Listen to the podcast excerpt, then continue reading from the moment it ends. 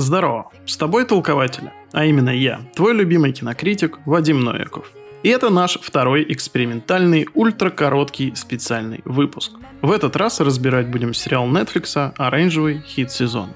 Расскажем тебе интересные факты о том, как появился этот знаковый сериал, о чем вообще сюжет, как он во многом определил толерантную политику медиа-гиганта и телевидения в целом. А также разберемся, стоит ли его вообще смотреть. Кстати, если ты не смотрел этот проект, можешь смело продолжать слушать дальше, ведь обзор не будет содержать жестких спойлеров, которые бы могли испортить впечатление от просмотра. Погнали!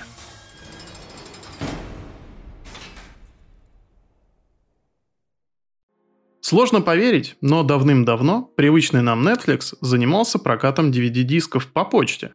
И только подумывал делать несмелые шаги к созданию онлайн-библиотеки в реалиях вездесущего торрент-пиратства. В 2007 компания запускает свое онлайн-ТВ, на котором на момент запуска смотреть было особо нечего. Но в течение последующих нескольких лет ситуация кардинально изменится за счет удачной бизнес-модели. Netflix скупает права на показ контента от таких монстров, как Disney, Sony, MGM, Paramount и Lionsgate. Количество подписок неуклонно растет, но прокат DVD все еще настолько силен, что по-прежнему приносит большую часть доходов. В 2011 году в офисных недрах Netflix созревает амбициозный план по разработке своих собственных проектов, на которые не собираются жалеть денег.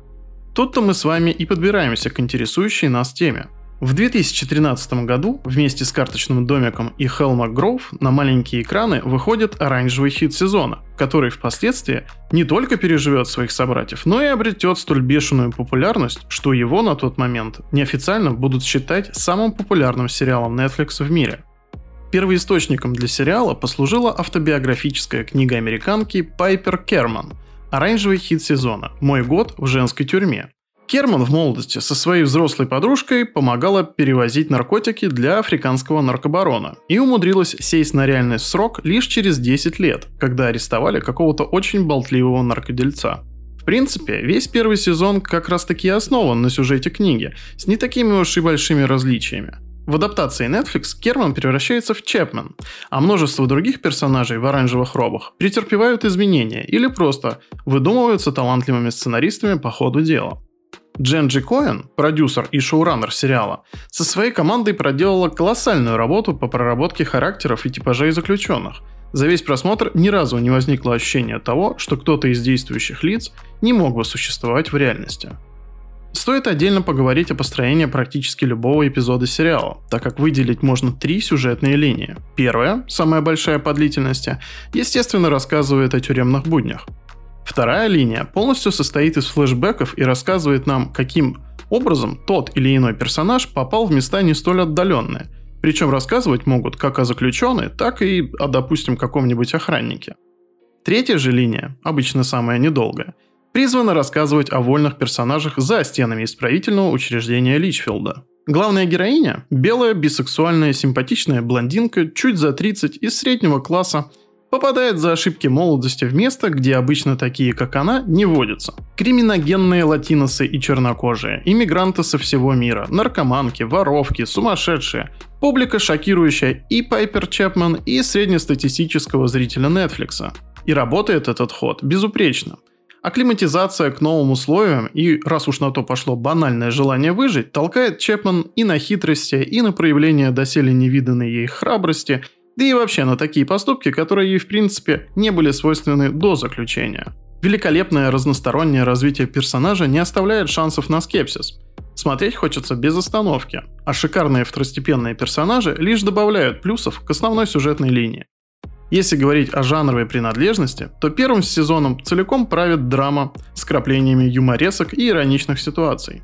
В дальнейшем создатели сериала, наконец-то оторвавшись от первоисточника, пытаются сохранить общий тон повествования, и в целом у них это получается. Есть небольшой перекос в сторону комедии, но назвать это минусом язык не поворачивается, ведь тяжелую, монотонную хронику про типичных сидельцев на столько сезонов бы мало кто досмотрел. Сериал все же сохраняет остроумный тон трагикомедии вплоть до финала.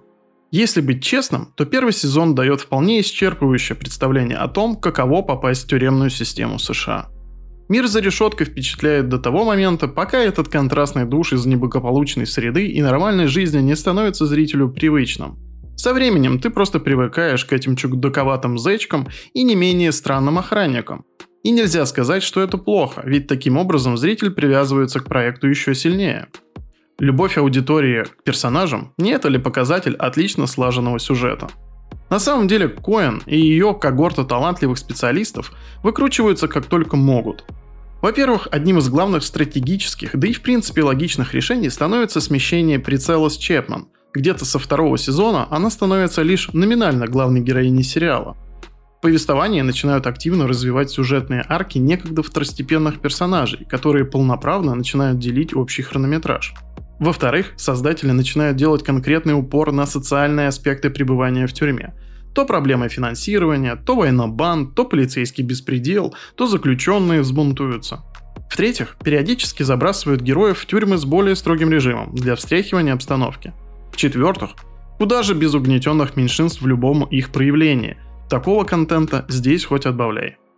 По большому счету, вся история выглядит вполне реалистично до того момента, пока сценаристы не заигрываются до такой степени, что выдают до глупого неправдоподобный сезон. Подчеркиваю, целый сезон, посвященный тюремному бунту. Если рассуждать в плоскости «верю-не верю», то это единственный момент, когда сюжет совсем уж отрывается от реальности. Я часто говорю о том, то, что при просмотре кино и сериалов всегда нужно помнить о художественной условности происходящего на экране – и если есть хоть какие-то шероховатости, то проще закрыть на них глаза и дальше наслаждаться просмотром и магией кино. Увы, здесь побороть скепсис уж слишком тяжело. Повествование превращается из остросоциальной драмеди в дешевый капустник, который может сильно испортить впечатление, да и к тому же своим послевкусием портит еще и последующие сезоны, так как вернуться к прежнему настрою уже проблематично. В целом скучать не приходится, однако по прошествии 7 сезонов все равно хочется сказать, что в какой-то момент создатели сильно затянули свой проект. На последних сезонах сложно отделаться от ощущения того, что уже просто смотришь какие-то долгие истории о старых знакомых. Заставить себя включить очередную серию после небольшого перерыва сложно. Однако, втягиваясь в процесс, чувство общей усталости сходит на нет. Есть такие проекты, которые по сути, если держать планку качества, можно снимать бесконечно. В оранжевый хит сезона такой потенциал есть. Новых женщин с тяжелой судьбой в сюжет вводят с завидной регулярностью. И смотреть на них в принципе-то интересно. Но начинает как будто бы наскучивать сама тема таких тюремных приключений. Создателям будто становится самим душно в этом сеттинге. Отсюда-то и растут ноги у неуемного желания вобрать в себя все, до чего только можно дотянуться. Иногда кажется проще перечислить то, чего нет в этом сериале, чем то, что там есть. Даже для реалий женской тюрьмы такое количество лесбиянок вызывает вопросы. Кстати, если вы любитель, любительница тематических сайтов с данной категории, то за эстетическим удовольствием тебе явно не сюда, потому что реализма в этом плане тут хоть отбавляй. Так вот, что мы имеем? Гонение на лесбиянок, гомосексуалистов и транссексуалов, притеснение белых, чернокожих, азиатов, латиносов, междоусобицы самих латиносов из разных стран, садизм со стороны сотрудников, коррупция среди сотрудников, выгорание сотрудников, проблема трудоустройства военнослужащих, заключение слабоумных и откровенно сумасшедших в общих тюрьмах, проблема наркозависимых, торговля наркотиками за решеткой, амиши, white трэш, феминизм, судьбы нелегальных иммигрантов, сложности возвращения к нормальной жизни после отсидки, изнасилования в тюрьмах и женщин, и мужчин, домогательства на рабочем месте. Господи, до чего тут только не намешали. И поверьте, это лишь только то, что удалось вспомнить как на духу. Но обвинить ни одну из арок в топорном исполнении для галочки не получится. Любая из тем выглядит исчерпывающе проработанной. Netflix часто обвиняют в том, что слепое следование трендам не приносит ничего хорошего. Однако на примере этого сериала можно утвердиться во мнении, что никаким трендам тут никто не следует. Netflix их сам такими проектами и формирует. Хорошо это или плохо, поживем увидим. Однако, без раздумий можно сказать, что оранжевый хит сезона знаковый во всех смыслах сериал, который формировал и будет формировать общественное мнение еще очень долгое время. Ради чего стоит смотреть сериал? 7 сезонов, 91 эпизод, 3 дня и 59 минут жизни. Ну конечно ради актеров. Без преувеличения это Dreamcast. От героев первой величины до эпизодических персонажей все как на подбор. Веришь каждому безоговорочно. Иногда даже складывается такое ощущение, что это буквально документальная работа с реальными людьми, которые продолжат свой жизненный путь после наступления титров. Количество плюсов в итоге перевешивает не такое уж и большое количество минусов. Зря потраченным временем просмотр назвать язык точно не повернется, но смотреть или нет, как всегда, дело сугубо личное. Наша оценка 7 из 10.